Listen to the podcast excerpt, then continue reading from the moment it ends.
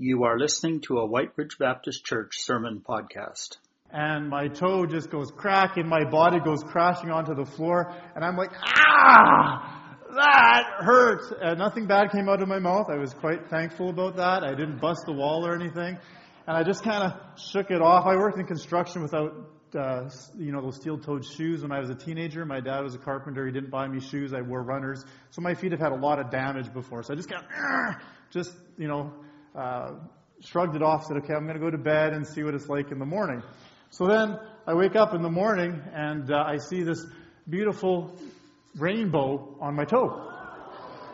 And it's like 5.30 in the morning. I'm supposed to be meeting a friend at 6 to go golfing. And so I call him up and I say, oh, buddy, I'm so sorry. I, I don't think I can go golfing today. I'm not making an excuse. I, I think I hurt my toe. I said, I think I hurt my toe. And uh, I said, you know what, I'm, I'm heading to Sacramento tomorrow. The wise thing would be to go to the hospital just to see if there's anything that needs to be done before I go. I said, yeah, that's fine. So it's 6 o'clock in the morning. I go to St. Boniface Hospital. There's no one there. There's one other person in front of me.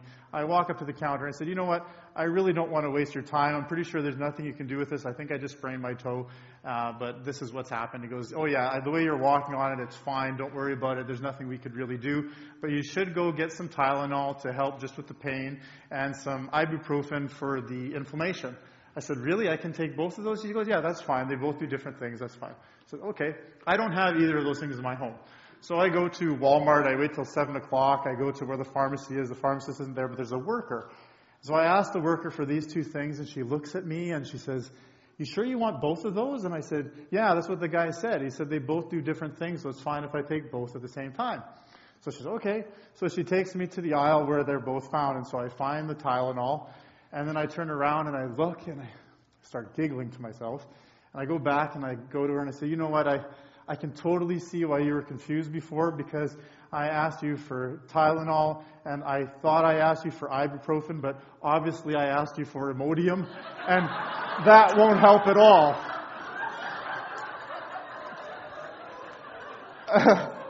and uh, yeah, so that was one of those times where, you know, my head thought I was saying something different. I have no remembrance of saying I, uh, you know, saying I needed Imodium. I honestly thought I said ibuprofen, but obviously I didn't.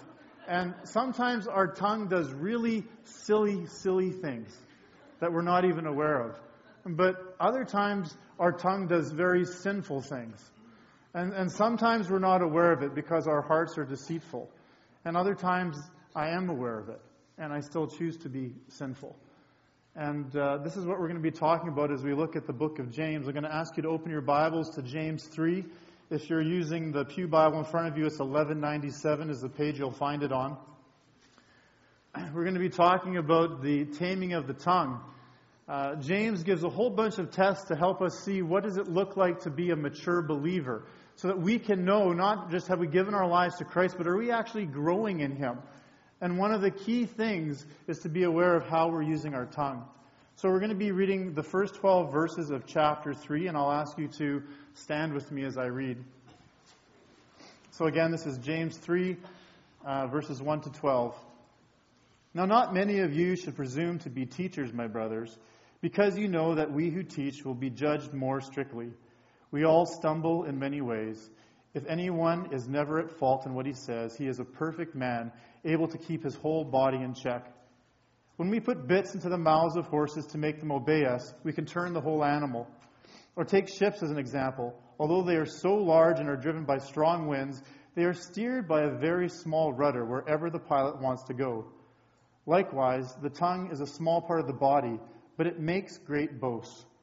Consider what a great forest is set on fire by a small spark. The tongue also is a fire, a world of evil among the parts of the body. It corrupts the whole person, sets the whole course of his life on fire, and is itself set on fire by hell. All kinds of animals, birds, reptiles, and creatures of the sea are being tamed and have been tamed by man. But no man can tame the tongue. It is a restless evil, full of deadly poison. With our tongue we praise our Lord and Father, and with it we curse men who have been made in God's likeness. Out of the same mouth come praise and cursing. My brothers, this should not be. Can both fresh water and salt water flow from the same spring? My brothers, can a fig tree bear olives or a grapefruit, grapevine bear figs? Neither can salt, a salt spring produce fresh water. Please be seated.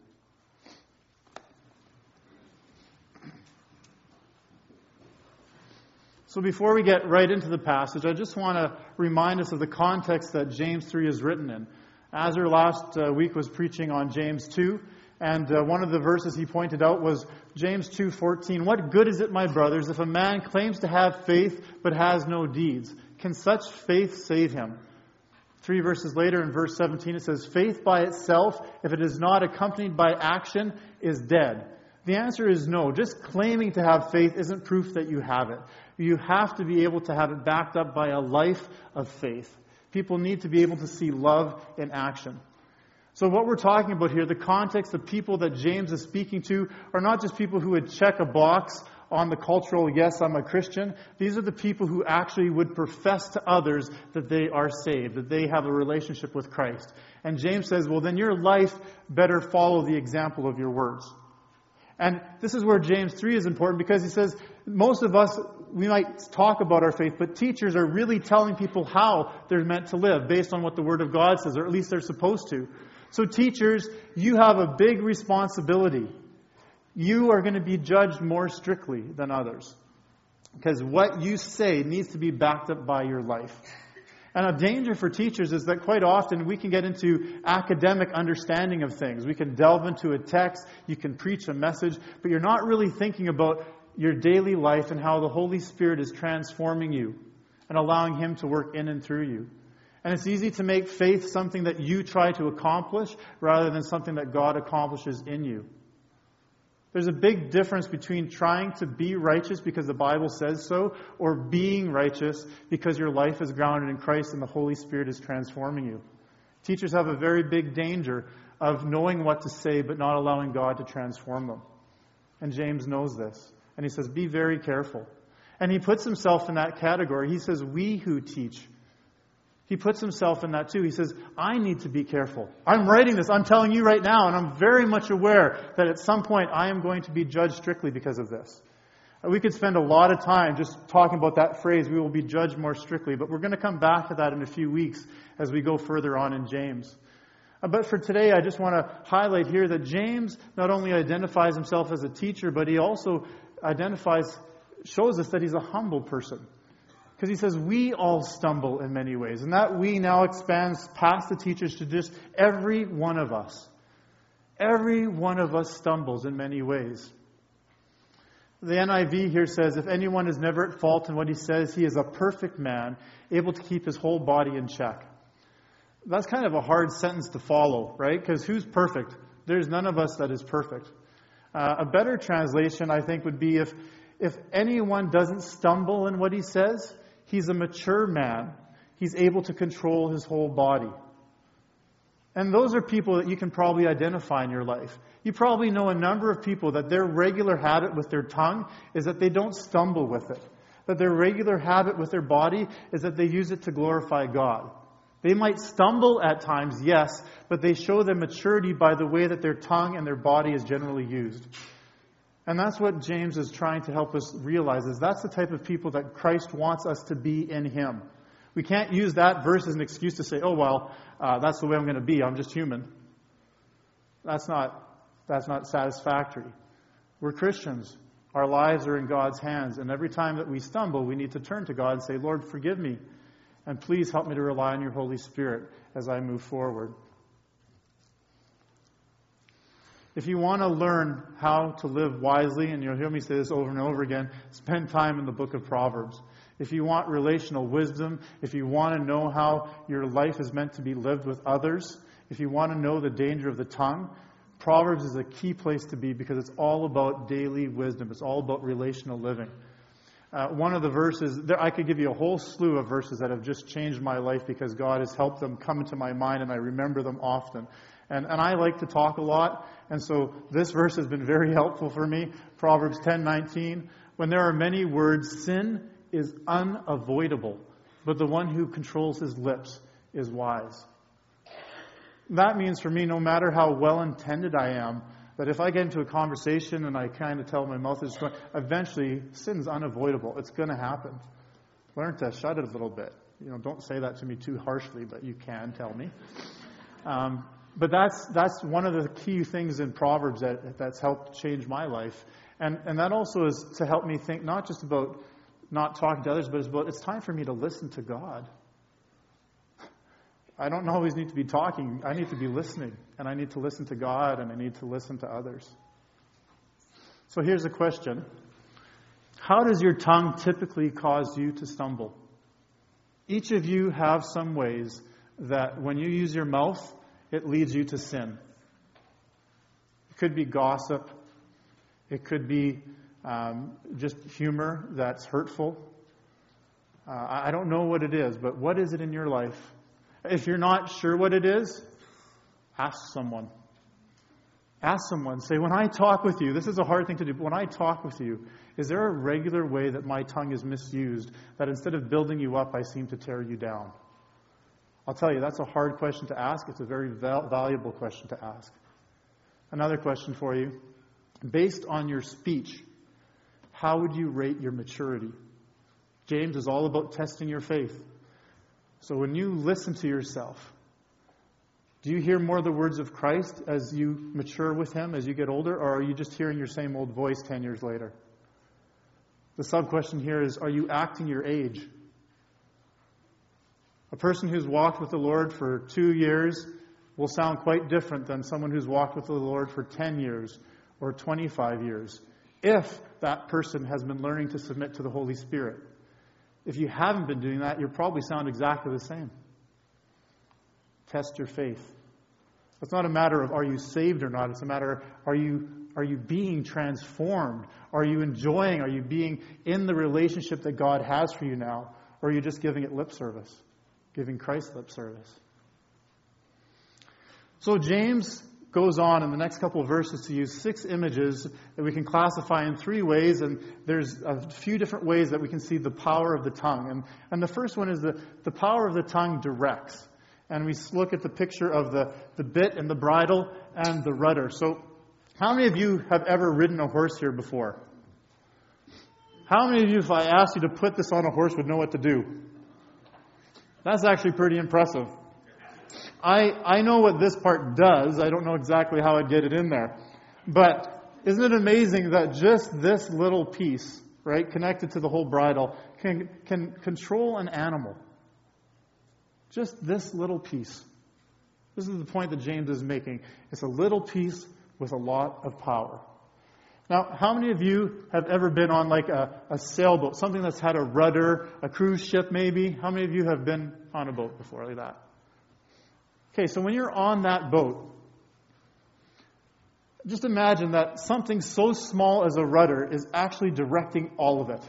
There's powerful engines, or it's based on the power of the wind, but it's that little rudder that's controlling it. This picture here, the rudder actually almost looks like a tip of a tongue to me, right?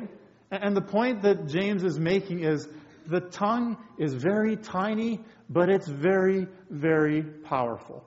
So be aware of that. So, a question for you How have you seen the power of the tongue to direct? When you think of your life, there's probably some stories that just resonate with you because those words impacted you. And they either impacted you towards life and encouraged you, or they just brought you towards death. All of us have a couple of those stories, and I wouldn't be surprised if everyone in this room could tell me one or two stories of when you're a little child and something that was said to you just kind of destroyed you, ripped a little bit out of your heart. Or something that was told you that just built you up and made you feel like you were loved and cared for and that you were supported. Almost every, I'm, I'm sure everybody in this room has a story like that. And that's the power of a little tongue. can last the whole lifetime.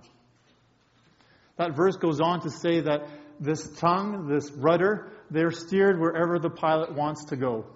Now, the main point that, that James is making is that a little thing has a lot of power, but he also says there is someone that pilots those things. There's someone who's using the bridle, there's someone who's using the rudder. So, a question for you here then, too, is based on your speech, who is your tongue's pilot? So, again, not just your thought life, based on what you actually say, and not just here on Sunday morning, not when you're at home with your family, when you're at work, when you're playing sports, when you go to a movie. What does your tongue say that informs you about who controls it? Is the Holy Spirit having his way in your life? It's an important question to ask. And again, to be sure, ask someone else.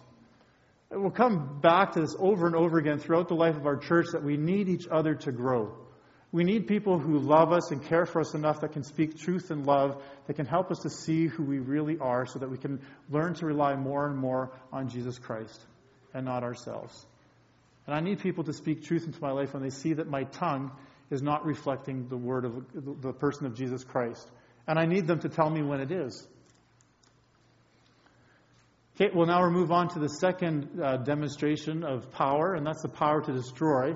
And here it's the two pictures of fire and animals. This is verses 5 to 8. Now, all of us have seen the impact of fire over the last couple of days. This is a picture from uh, northern Saskatchewan last Sunday. They said in this area, that picture's not too bright on the screen, but over 13,000 people have been evacuated from their homes in that area.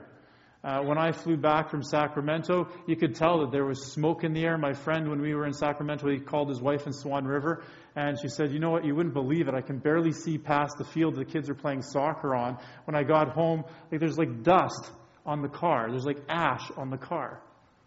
I don't know how those fires started, but I, I can tell you it didn't take much to get them started.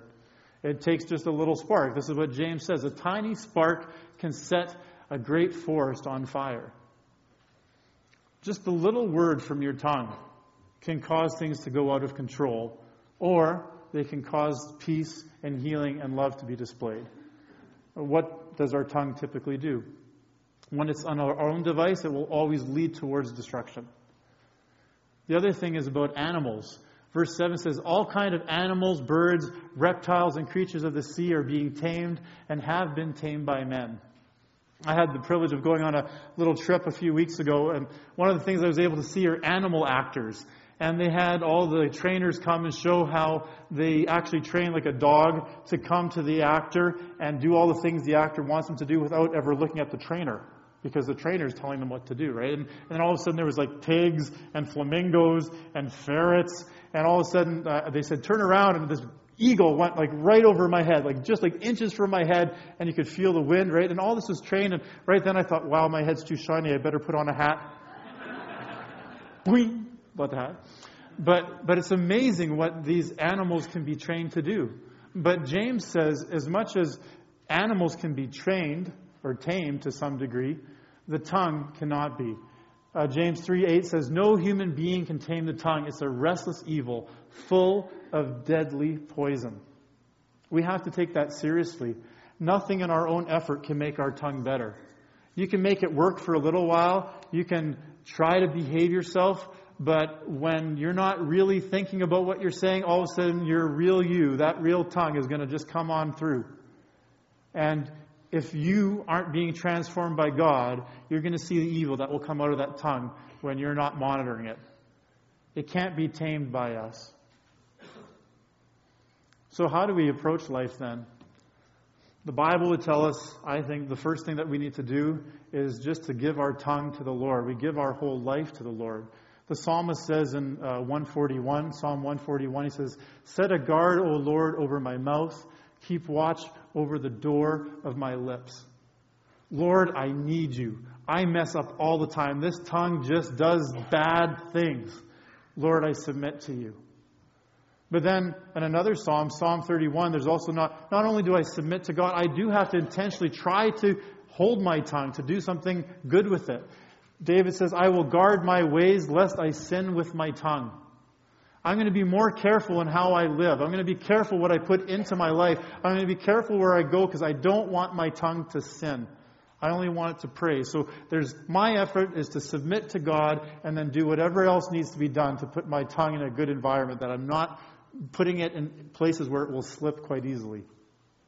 Does that make sense? Uh, one of the commentators said, um, the control of the tongue is more than an evidence of spiritual maturity. It's the means to it. So, up till now, I've just asked you monitor your tongue. How mature are you? You act your age. But if you want to mature in your faith, you need to focus on your tongue. You need to say, Lord, this tongue belongs to you. My whole life belongs to you.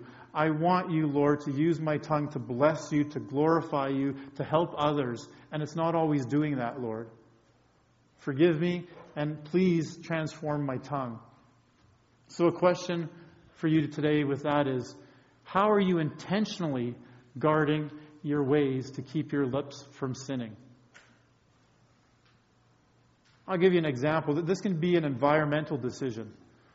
You put yourself in situations where people's language is going off, or you're, you know that you'll be tempted. You know the situations that when you go there, you actually talk differently. Is it wise for you to be in those places? You need to ask that for yourself and ask God's wisdom in that as well. The last part of James that we're looking at today is also the power to delight. Our tongue has the great ability to praise God and to bless others. And James gives us two pictures here uh, the picture of a fountain and the picture of a tree. And so verse 9 says, With the tongue we praise our Lord and Father, and with it we curse men that have been made in the likeness of God. This is a hugely important verse because it points to an important truth that every single person, there is not a person you meet that hasn't been made in the likeness of our God. We're not limited to the people in this room or the people who call themselves Christians. Every single person has been made in the image of God. And God is never pleased if we talk negatively or sinfully against any other person that's made in his image.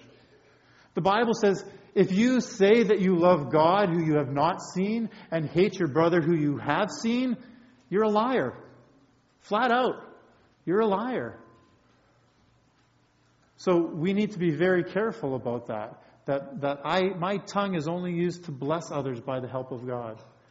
But verse 10 says this Out of the same mouth come praise and cursing. My brothers, this should not be. Okay, I don't think I'm probably the only one alone in this boat that says my tongue does not always do good. I do harm against others with my tongue. Right? But it's not supposed to be that way. God hasn't designed my tongue to be used for two purposes, one for good and one for evil. My tongue is meant to be only for Him and to bless others. So, so why is it that it's not that way? It is that way. Why is it that I feel like sometimes I'm two different people almost? And the question is, which of these speech patterns reflects my true identity? Am I the person who's saved by Christ, or am I this other person who looks like my, t- my tongue is set on fire by hell? As James would say. James doesn't make it much easier. He keeps on going to say, Can both fresh water and salt water flow from the same spring? My brothers, can a fig tree bear olives or a grapevine bear figs? Well, the answer to those is clearly no. That's not possible for those to do it. So, why is it possible that my life has two different types of language coming out of my mouth? That's kind of frustrating. And part of the answer is that while I'm saved, and while my security and my perfection and my full maturity is set is in the hands of God in eternity, I have that already. There is a not yet still happening. Because I am not yet perfectly in the presence of God. I am not, while my heart is new, the Bible says a new creator, a new creation, creator a new creature has been created, right, in God. the old has come, the old is gone, the new has come. That's true about me, and yet there's still a battle on this side of heaven with sin that exists in my life. My, I've trained my brain in different ways, my body in different ways that doesn't please the Lord, and the Holy Spirit still needs to have His way to train me, to teach me, so that I live in the way that He's called me to in His strength. I saw this image and it helped me. It's not a perfect illustration, but I think it's helpful. Here's a picture of uh, some pumps, some water pumps. And so you see these uh, the pumping stations that are above the ground, and you see the the uh, pipes that go down into the water. And then here's a big image of this is the, the fresh water, which the pipes are meant to stop in and then there's the salt water that's farther down, and they're separated because uh, fresh water goes above the salt water, right? Fresh water has maybe 0.05% salt. Salt water is, they say, 3 to 5% salt. But then there exists this layer that's kind of, it's called brackish water. I'd never heard of that before. Brackish water. Brackish water is anything that's between that 0.05 to 3%. It's this water that's not completely salt water and it's not pure water. It's mixed. right? And what happens with these pumps is that the pump is actually in the fresh water, but at times there's intrusions, there's breaches, and this brack water comes in vertically or it comes laterally. And I don't know what happens if it dissipates and it goes back to what it's meant to be in fresh water again. Um, it's not a perfect illustration, but it helped me think about my life that my life is in Christ and I live in His purity. And sometimes, though, there's just intrusions, right? There's sin. Paul would say, I do the things I don't want to do. So it's not I who do it anymore, anymore it's sin in me. And he, he makes that distinction between who he is in Christ and the sin that's still fighting in his being. But he doesn't identify himself with that sin. He says, Should I keep on sinning then? Can I just have an excuse to sin? No, I can't. I'm a new creature in Christ. The Bible is very clear, and one of the songs we sang was Purify My Heart. We need the Lord to transform us. God isn't into taming so much, He's into tr- transforming. Uh, he wants to have all of us. He, he wants to make us new. He wants us to live in the life that He has for us in His Holy Spirit. So Luke 6:45, the words of Jesus say, "Out of the out of the overflow of the heart, the mouth speaks." What's in my heart is eventually what's going to come out of my mouth. That's just the reality. So if I have anger or if I have love, if I have greed or if I have generosity, those are the types of words that are going to come out of my mouth. And so then I need to ask myself this question What does your speech teach you about what's in your heart? When you listen to your speech, what do you identify as being in your heart? And finally, what are the areas of your heart that are in need of transformation? There's some areas that are slower than others, right? Where we don't really rest in who God has called us to be. Uh, again, if, if you struggle with greed, God wants you to be generous. If you struggle with um, anger, He wants you to be peaceful. And He doesn't just tell you to go do that, He says, I can make you that way because I will put Christ in you. And Christ is in you. I just want to end by sharing a little bit with you about the conference we went to this last week in uh, Sacramento, and it relates to James. Uh, the focus there was sent. And it just says at the bottom there, uh, for, the, for the Father sent me, so I am sending you. And the truth that they were telling us about is that as we meet with God, as He transforms us, we then have the privilege and the responsibility to be sent ones, to enter into the world and to bless others. And one of the key things that came across that I really remembered is that we're meant to be a people of blessing. God wants us to use our tongue to bless others, and we need to be intentional about that. And, uh, you know, it was my second day there, and I had got up early, and I just went to a coffee shop to have my devotions. And uh, I entered the coffee shop, and one of my regular prayers, I kind of have prayers that go in cycles, and this one's been with me already. It's close to three years. I wake up in the morning, and I regularly pray, Lord, I want you to glorify yourself in me today. I ask you to bless others through my life. And I, help, I ask that you help me to be more in love with you today than I was yesterday. I pray that quite regularly with different words, but that's the same heart. And when I enter different rooms, I often pray, Lord, as I enter this room, I pray that your presence will be known. I pray that you will use me to encourage other people. Help me to be sensitive to what you want done. It's just a good practice for me to be in every time I enter a different situation. And I entered the coffee shop and I prayed that same way and I looked around the room and and the coffee shop in a corner, there's a corner booth, kind of like, uh, um, like you booth seats along the side, and then these little tables. And on one side, there was a, what I could see was a, probably a fairly well-to-do businessman. On the other side, there was a lady who didn't look like she had a lot of money, and she was just knitting. And so I decided when I got my coffee, there wasn't a big push in me or anything, but I thought it would be wise just to sit beside her. So I went and I sat beside her, and uh, she was knitting something pink. And I said, I just said to her, I said, wow, I said, that looks really nice. What is it? And she goes, oh, she goes, I'm knitting a little baby blanket for a friend of mine. I said, Oh, that's really nice of you. I said, That, that looks great. And then she had this page of instructions on it. And I, I said, I can't make any sense of that. I don't even know what that means. And she goes, Well, that's telling me how I'm supposed to knit. And I said, Oh, okay. And she goes, So yeah, like this means knit, this means purl. I have no idea what that means. So she explained to me how to knit. And, uh, and then all of a sudden she just started talking about her life. And our conversation was easily over half an hour. And she started talking to me about um, how a number of years ago she was uh, just put on disability. She wasn't able to work.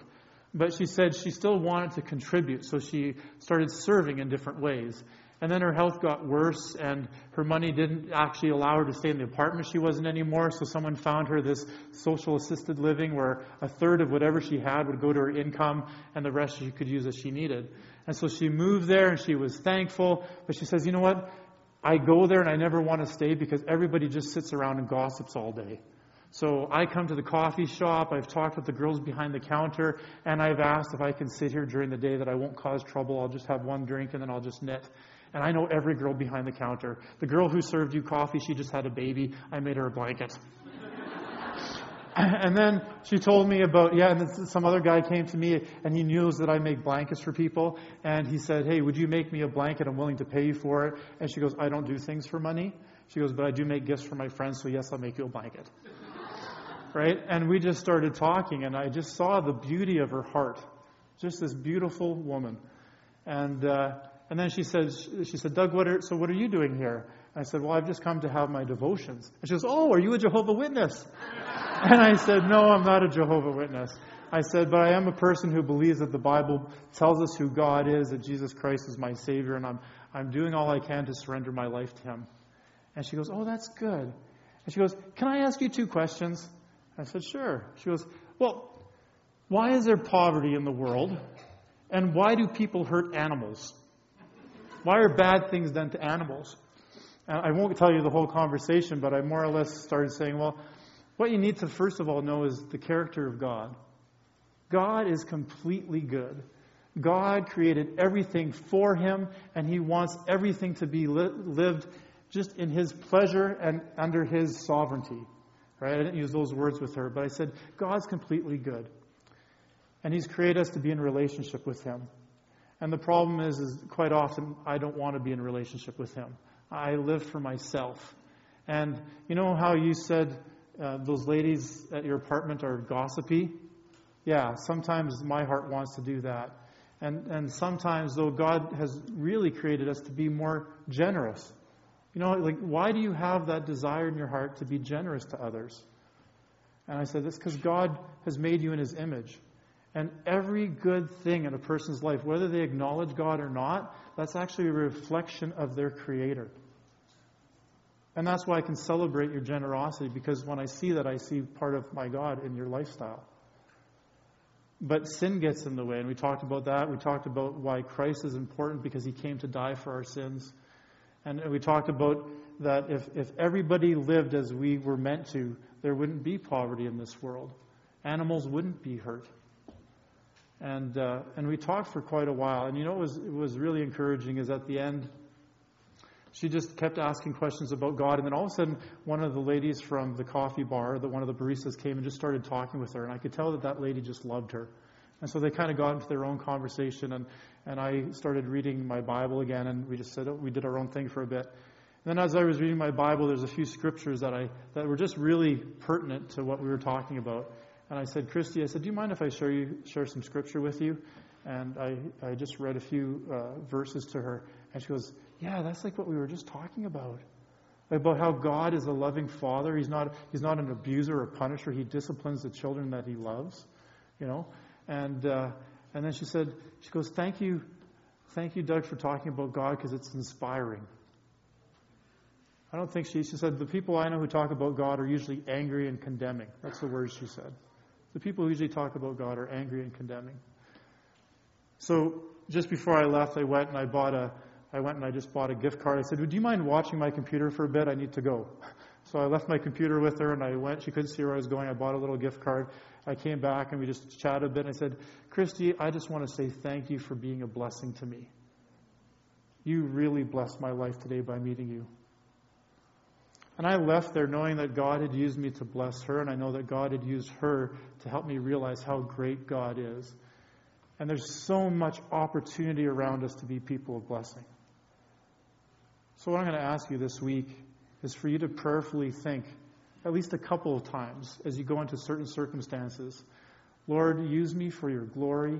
Lord, use me to bless someone and help me to be more in love with you today, more today than I was yesterday. And He will gladly answer that prayer. I don't have to question that. God is wonderfully excited when His children ask for us to grow closer to Him. So, with that, I'm going to ask the worship team to come up, and uh, we're going to close in a song, and then Alf, I'll ask you to come and close us in a prayer.